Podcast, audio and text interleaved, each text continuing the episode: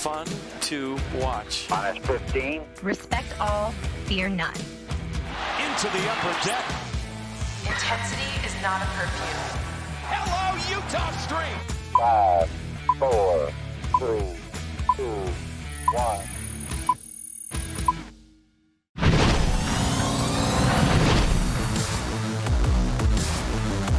Welcome into the MASN All Access podcast series recaps, everybody. Your friendly neighborhood host, Bobby Blanco here.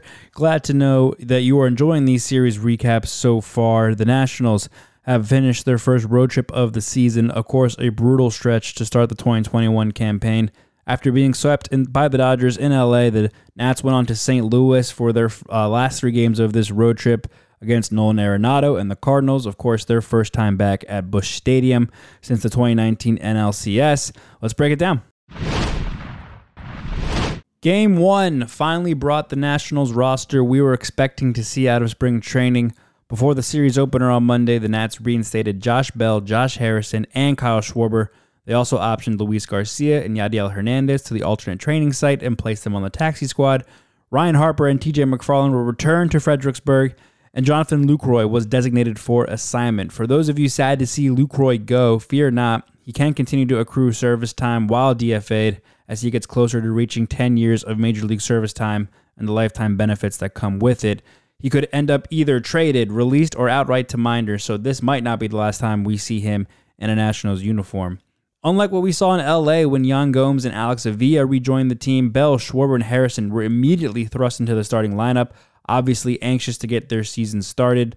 Bell started at first base, batting fourth behind Juan Soto. Schwarber was in left field right behind Bell, and Harrison was at second base, batting seventh.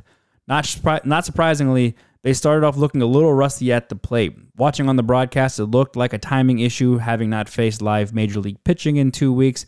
The three of them started 0 for 6 at the plate on Monday, but eventually they settled in, looking more comfortable and contributing just as the Nats had hoped.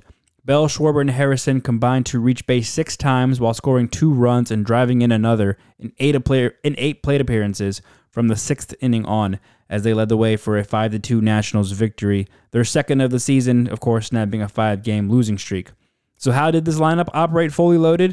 In the top of the sixth, Schwarber hit an RBI double to right center to give the Nats the lead for good and advanced Josh Bell, who walked right in front of him, to third base. Bell would soon score on a Starlin Castro sac fly. Two innings later, Bell walked again and took third on a Schwarber single, allowing for Castro to hit another RBI single to extend the lead. Harrison would follow with his first hit of the young season.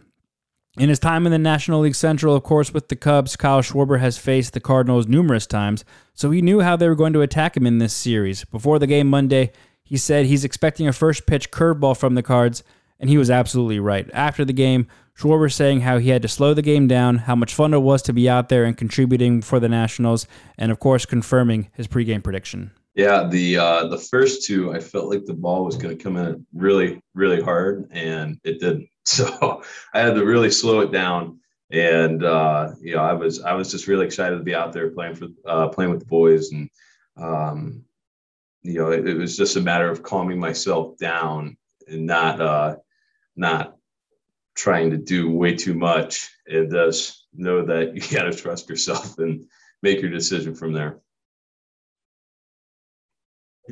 Is that a sensation you've ever had before on opening day? Oh yeah, oh yeah, oh yeah, yeah. yeah. That, especially that first at bat, man.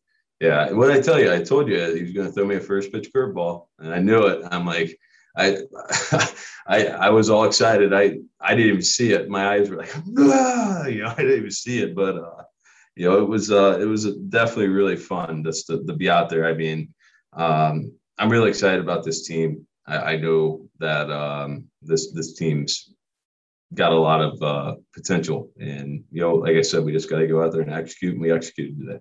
The Nats also got execution on the mound and a strong start from Eric Fedde, who bounced back after a rough season debut in last week's doubleheader against the Braves. Fedde went, Fedde went four and two thirds innings, allowing just two hits, one run, and two walks, while striking out five on 77 pitches. His fastball was consistently hitting 95 miles per hour and even topping out at 96 a few times. He was able to record four consecutive strikeouts at one point against the heart of the Cardinals lineup and even got Nolan Arenado to strike out twice in consecutive at bats. Fedde ran into some trouble in the fifth inning, but Davey Martinez was able to call on Kyle Finnegan to put out the fire and kill the Cardinals' rally, keeping the game tied at one apiece. And from that point on, the Nationals bullpen was able to keep the Cardinals to just one run for the rest of the game. Finnegan gave up a solo home run to Yadier Molina in the sixth, but Tanner Rainey, Daniel Hudson, and Brad Hand put up scoreless innings to close out the game. Rainey did give up two hits and Hand a hit and a walk to get into a jam in the ninth before recording his first save. The box score of the 5 to 2 Curly W, Kyle Finnegan earned his first win of the season. John Gant took the loss for the St. Louis Cardinals. Victor Robles led off the game with a triple on the first pitch and was driven in by Juan Soto, who reached base four times Monday night with three hits and a walk, the RBI, and runs scored. Josh Bell, the hit, two walks and two runs. Schwarber, two hits with the RBI double. Castro with two RBIs and a knock. Josh Harrison with a hit. Yan Gomes with two hits.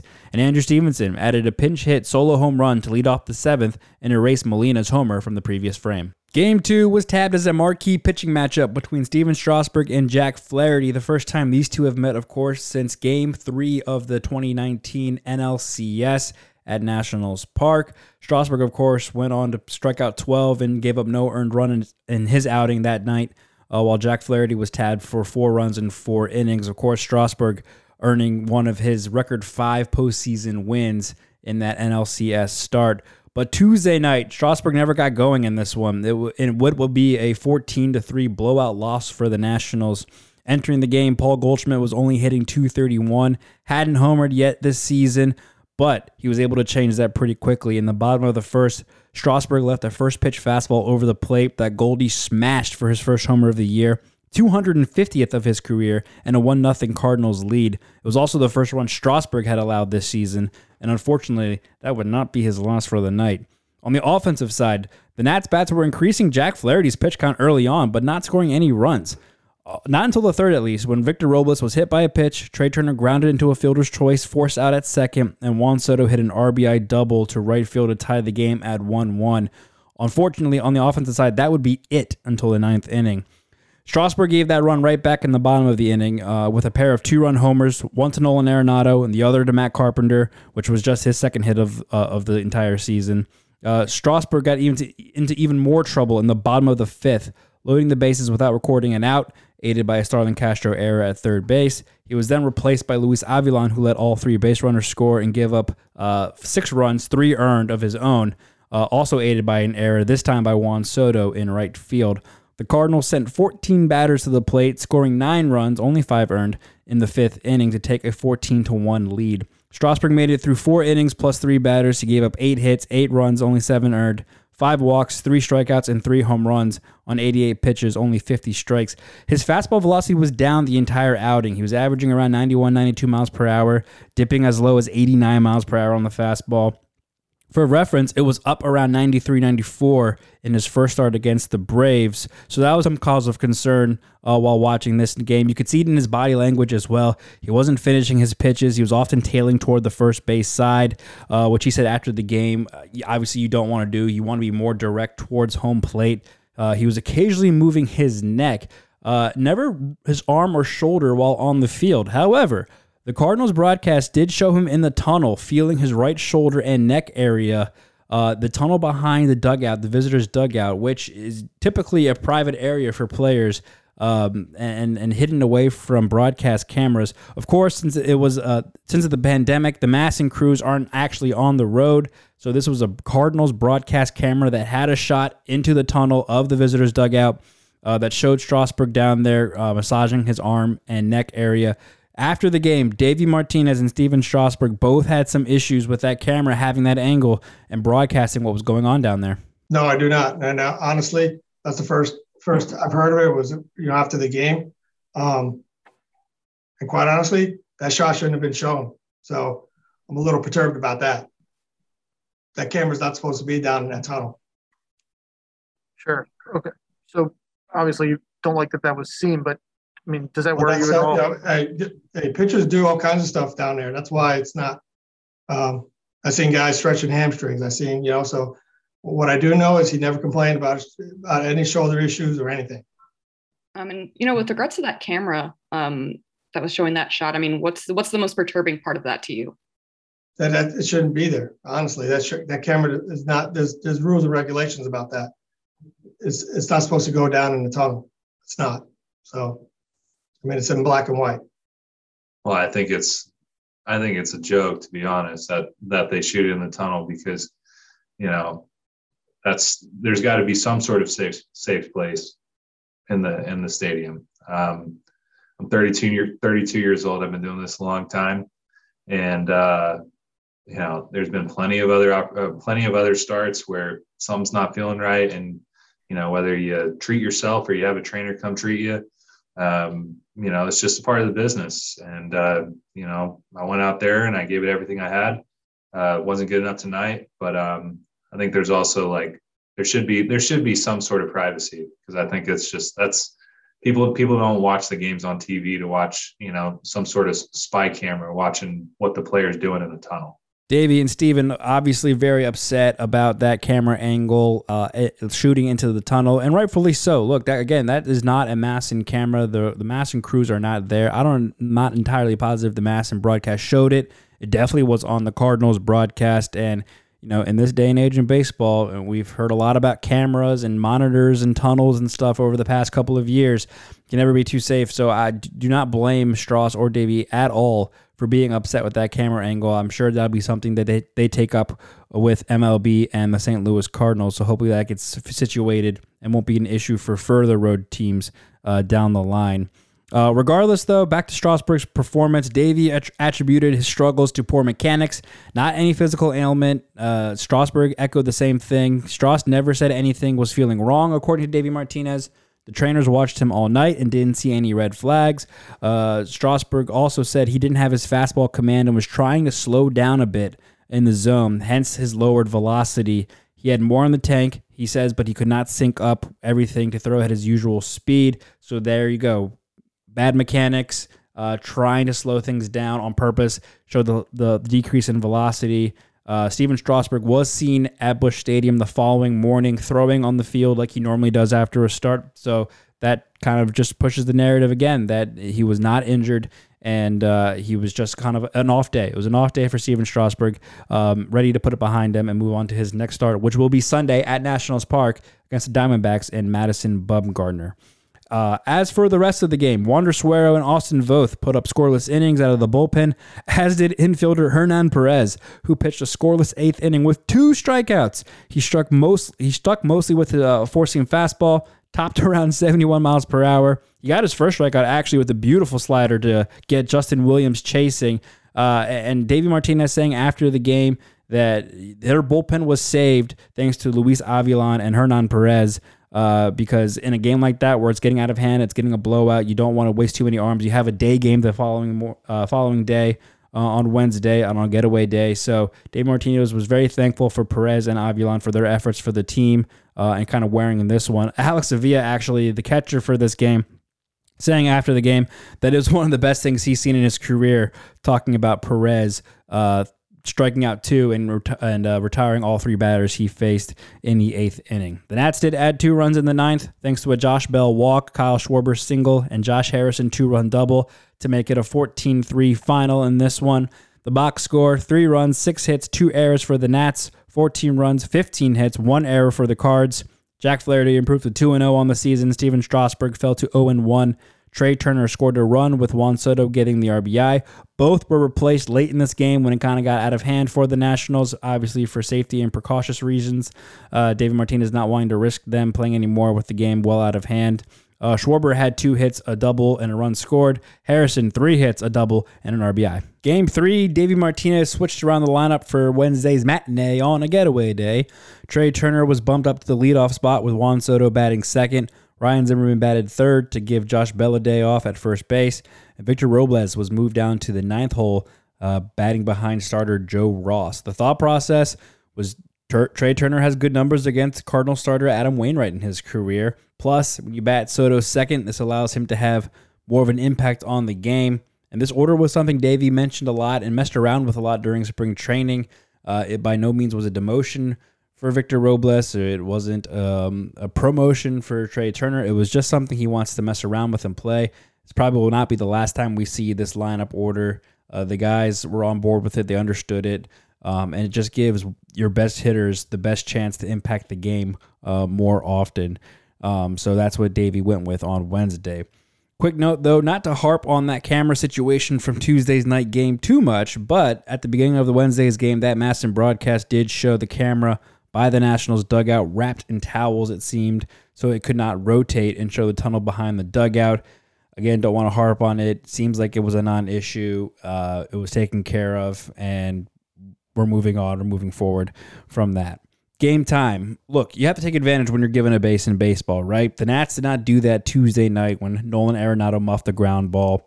Wednesday in the third inning, however, Juan Soto hits a ground ball to the shortstop spot against the shift. Arenado can't field it cleanly. You have to take advantage when that happens. Arenado is a platinum glove defender, gold glove defender, one of the best third basemen we may ever see play uh, the position in this game when he gives you an opportunity like this, you have to take advantage because he doesn't do it very often. It's so rare that he gives you a base like that. It by no means was a, a routine play by Arenado, but something we've come to expect him to make. Uh, and, and he didn't even get a throw off. So when that happens, you have to take advantage of it. And Ryan Zimmerman did just that. He hit a two run home run for a 2 0 lead. And Zimmerman makes a loud noise out to left center. It is See you later. Hit either the very top of the wall or just beyond it, and the Nats lead 2 0. Ryan's first homer and RBIs of the year. Of course, that was Zim's first home run in a game that mattered since game one of the World Series. Zimmerman's updated career numbers versus Wainwright after that homer. These two guys both debuted in 2005, both in the National League for their entire career, so they've seen a lot of each other. Zim against Adam Wainwright, 16 for 44, six doubles, four home runs, seven RBIs, and an OPS of 1151. He absolutely mashes one of the best pitchers this game has seen over the last two decades. So it was kind of not, not really a surprise uh, when we saw Zimmerman go deep off Wainwright in this one. Then in the fifth inning, it was Juan Soto again. This guy is unbelievable if you haven't heard so far. He can really take any pitch he sees and put it anywhere he wants in the field. It's, it's really impressive. After a Trea Turner double, Soto took a 3 2 curveball low in the zone, slapped it up the middle, scoring Turner, and then advanced to third on an error in the outfield. Great battle, unreal patience by Juan Soto. Adam Wainwright's curveball is one of the best in baseball and has been for a long time. It was perfectly placed low in the zone, and Soto just went and got it. And, and again, just showing his mastering of the strike zone, his ability to put the ball wherever he wants, kind of go up the middle. We know how much he loves going the opposite way. Uh, it, it, was a, quite an at bat to see, and he, uh, Juan Soto is only going to get better, uh, which is a scary thought. Two batters later, Josh Harrison grinded out in that bat. He had a two hit knock right back up the middle for a 4 0 lead. Since his 0 3 start uh, on Monday in his 2021 debut, Josh Harrison is 6 for 7 with a walk. Uh, and he's going to continue to play every day at second base as long as he can. Dave Martinez cannot afford to get him out of the lineup when he's hitting like this. In the top of the sixth, Juan Soto was at the plate again, this time with the bases loaded. He was able to drive in one more run for a 5 0 lead. On the mound, how about Joe Ross's start to the season? Of course, we know the time off he took last year due to the COVID 19 pandemic. The World Series start in place of Max Scherzer in Game 5 back in 2019, recovering from Tommy John uh, a couple years ago. He's gone through so much over the last handful of years, and he is coming out ready to pitch. He has put up two scoreless outings now to start the season, his comeback campaign, if you will. Only six hits, nine strikeouts over 11 combined innings. He goes seven scoreless in this one against the Cardinals, just giving up four hits with five strikeouts and a walk on 89 pitches. He was doing it all with a 94, 96 mile per hour sinker. He had heavy movement to go along with it. Uh, his slider that breaks the other way against against batters was around 86, 88 miles per hour. He said he felt really comfortable with that slider after the game. Uh, he, it was really working well with him. It felt like it was uh, it felt pre Tommy John surgery. So that's going back a couple of years, uh, and it showed. It looked really strong. Ross admitted that his changeup is not there yet, but he's working on it, sticking mostly with the slider and his two and four seam fastballs. And, and I've said all along uh, throughout this offseason, spring training, now the beginning of this season, Joe Ross is going to be a, a major key for this Nationals team. He's going to be a part of their success because he has such a ripple effect on this pitching staff. He, into the bullpen, he helps out the starters. Um, you know, it helps out so much when he can go out every fifth day, give innings, give solid starts, put up zeros. It helps Scherzer, Corbin, Strasburg. Uh, even Jon Lester when he gets back. So Joe Ross has a, a very encouraging start to this regular season.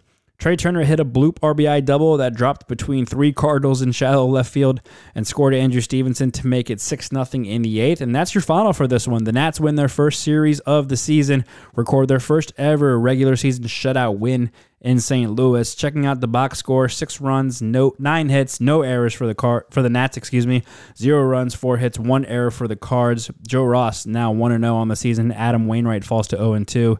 At the top of the Nats lineup, Turner had two hits, a double, RBI, a run scored, and a walk. Soto, two hits, two runs, and an RBI. So Davey Martinez's lineup changes before this one really paying off. Zimmerman, the two run homer and a walk. Josh Harrison, a two hit day with an RBI and two walks. He's on fire in terms of getting on base now. And like uh, like I said, he's not coming out of this lineup anytime soon. The Nationals are very happy with what they're seeing from Josh Harrison. Even Joe Ross got a hit in this one. It was a complete day for the pitcher and the Nationals as they are now three and six on the season. Heading home to more fans at Nationals Park in a four game series against the Diamondbacks. Let's take a look at the opposite dugout. The Arizona Diamondbacks are managed by Torey Lovullo in his fifth season at the helm. They are 4 and 8 on the season. They finished 25 and 35 last year. Last in the National League West, only a game behind the Rockies. They haven't been to the postseason since getting swept by the Dodgers in the 2017 NLDS. Over their last 10 games, they are 4 and 6. They won 2 or 3 against the Reds over the weekend before dropping both games of a two-game set against the A's on Monday and Tuesday. Of course, this is their first season meeting against the Nationals this year. The Diamondbacks won the regular season series 4 to 3 in 2019. Looking at the pitching probables, Thursday's April 15th starter, right-hander Merrill Kelly will face left-hander Patrick Corbin going against his former team before signing with the Nationals. 7:05 start on MASN and MLB Network out of market. Uh, on Friday night, Taylor Widener will face Max Scherzer. Widener, a right-hander. 7:05 start on MASN. Saturday, both the weekend games, both afternoon games actually. Right-hander Luke Weaver f- facing Eric Fedde at 105 on MASN and MLB Network out of market. And then Sunday is the big matchup. Left-hander Madison Bumgarner versus right-hander Stephen Strasburg, 105 p.m. on mass, and That's going to be the one to take a look at. Let's take a look inside the Diamondbacks. Something that jumps off the stat sheet right away when you look at the D-backs and as an area where you think the Nats can find some success this weekend is the strikeouts. The D-backs are right at the top of the National League in terms of striking out at the plate. And in a four game series, when you have Patrick Corbin, Max Scherzer, and Stephen Strasburg going for you at home, you could see a lot of high strikeout numbers and not too many base runners coming from the opposing dugout. So, where do those Ks come from? Well, second baseman Eduardo Escobar leads the team with four home runs, but he also leads the team with 11 strikeouts. And those two seem to go hand in hand nowadays. Those two, those two statistical categories. Uh, you, you get you hit a lot of home runs, you're going to strike out a bunch too. That's just the way it's going to go. Uh, at center fielder, Tim Locastro and first baseman Christian Walker each have 10 Ks as well, but you won't see Walker this series as he was placed on the 10 day IL with a strained right oblique on Monday. Also on the IL is outfielder Ketel Marte, who was having a strong start to the season before going down with a strained right hamstring. Some guys that do get on base well, though, are catcher Carson Kelly, who gets on base more than half the time with as many walks as strikeouts and an OPS at 1185. And old friend Asdrubal Cabrera making his return to Nationals Park as a member of the Diamondbacks, of course, played a central part in Davey Martinez' usage off the bench and uh, with the DH and Howie Kendrick uh, in the World Series against Houston. Cabby has been solid in 10 games with the Snakes, two home runs, nine RBIs, a 273 average, 405 on base to go along with a 980 ops. On the mound, the Arizona pitching staff is one where the Nationals offense can really find some rhythm. We saw them play really well uh, in games one and three against the Cardinals. Hopefully, they can carry over as they come back home. And this is a pitching staff that I think that they can take advantage of. The Arizona pitching staff is in the lower fourth in the National League in ERA at an even five. Their batting average against is the highest in the National League at uh, 265, and they've allowed the second most home runs in the National League, and they're in the top third in walks and only middle of the pack in strikeouts with a pretty high whip. So the Nationals have been looking for a break in this tough part of the schedule. This is it. The Diamondbacks, again, are not a team that is supposed to be competitive this year. A couple years since they've been in the postseason, sort of going through a rebuild, sort of not. Um, a couple of guys, key guys on the injured list. So the Nationals should be foaming at the mouth to face the Diamondbacks at home this weekend. Right-handers Merrill Kelly and Taylor Widener will each face the Nats for the first time. Game one starter Kelly is 0 2 with an 8.10 ERA. He got shelled in each of his first two starts, allowing three earned runs and six earned runs, respectively, in just a combined 10 innings. Game two starter, however, Widener, he put up six scoreless in his first outing and gave up just three earned runs in his second. Right hander pitcher Luke Weaver starts Saturday. He came to the Diamondbacks in a, the Paul Goldschmidt trade back in 2018. He's only given up three runs this season. However, they were all on solo home runs, so it may be an error to look out for when they when he faces this Nationals lineup at home on Saturday. He gave up four earned runs. Oh, excuse me, four runs, two earned, three and two thirds innings in his only game against the Nats back in 2018. The headline in this series, however, is the matchup between two former World Series MVPs, Madison Bumgarner versus Stephen Strasburg, Sunday afternoon, Nationals Park. Stras trying to bounce back from a tough start in St. Louis. Mad Bum trying to bounce back from a tough start to the season, an underwhelming start to his post Giants career. After signing a five year, $85 million deal with Arizona in December 2019, we haven't really seen the Mad Bum we grew accustomed to in San Fran. He went just 1 and 4 with a 6.48 ERA in nine starts over his first season with the Diamondbacks last year in 2020 and this year has been downright unrecognizable for him through his first three starts. He's allowed 17 runs, at least five in each outing, not getting past the fifth inning in any of his outings, and he's now 0 2 with an ERA over 11 for Madison Bumgarner so far in his first three outings. This will be Bumgarner's first start against the Nats since August 7th, 2016. He is 3 and 6 with a 268 ERA and 11 career starts. That includes the regular season and postseason against Washington. Of course, his start in game 3 of the 2014 NLDS against the Nats was the only game in which he appeared in and the Giants lost throughout the entire postseason that year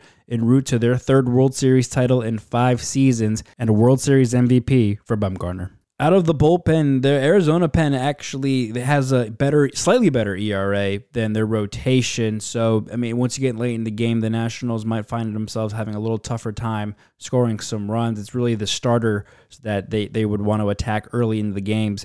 Uh, but the bull, this bullpen does have a handful of guys who are posting ERAs uh, with numbers well over five and a fair amount of appearances too. So it's not like it's early in the season they don't have uh, a good amount of appearances. I believe one guy has an ERA over 10 uh, in in, a, in three or four appearances, so that's nothing to discredit.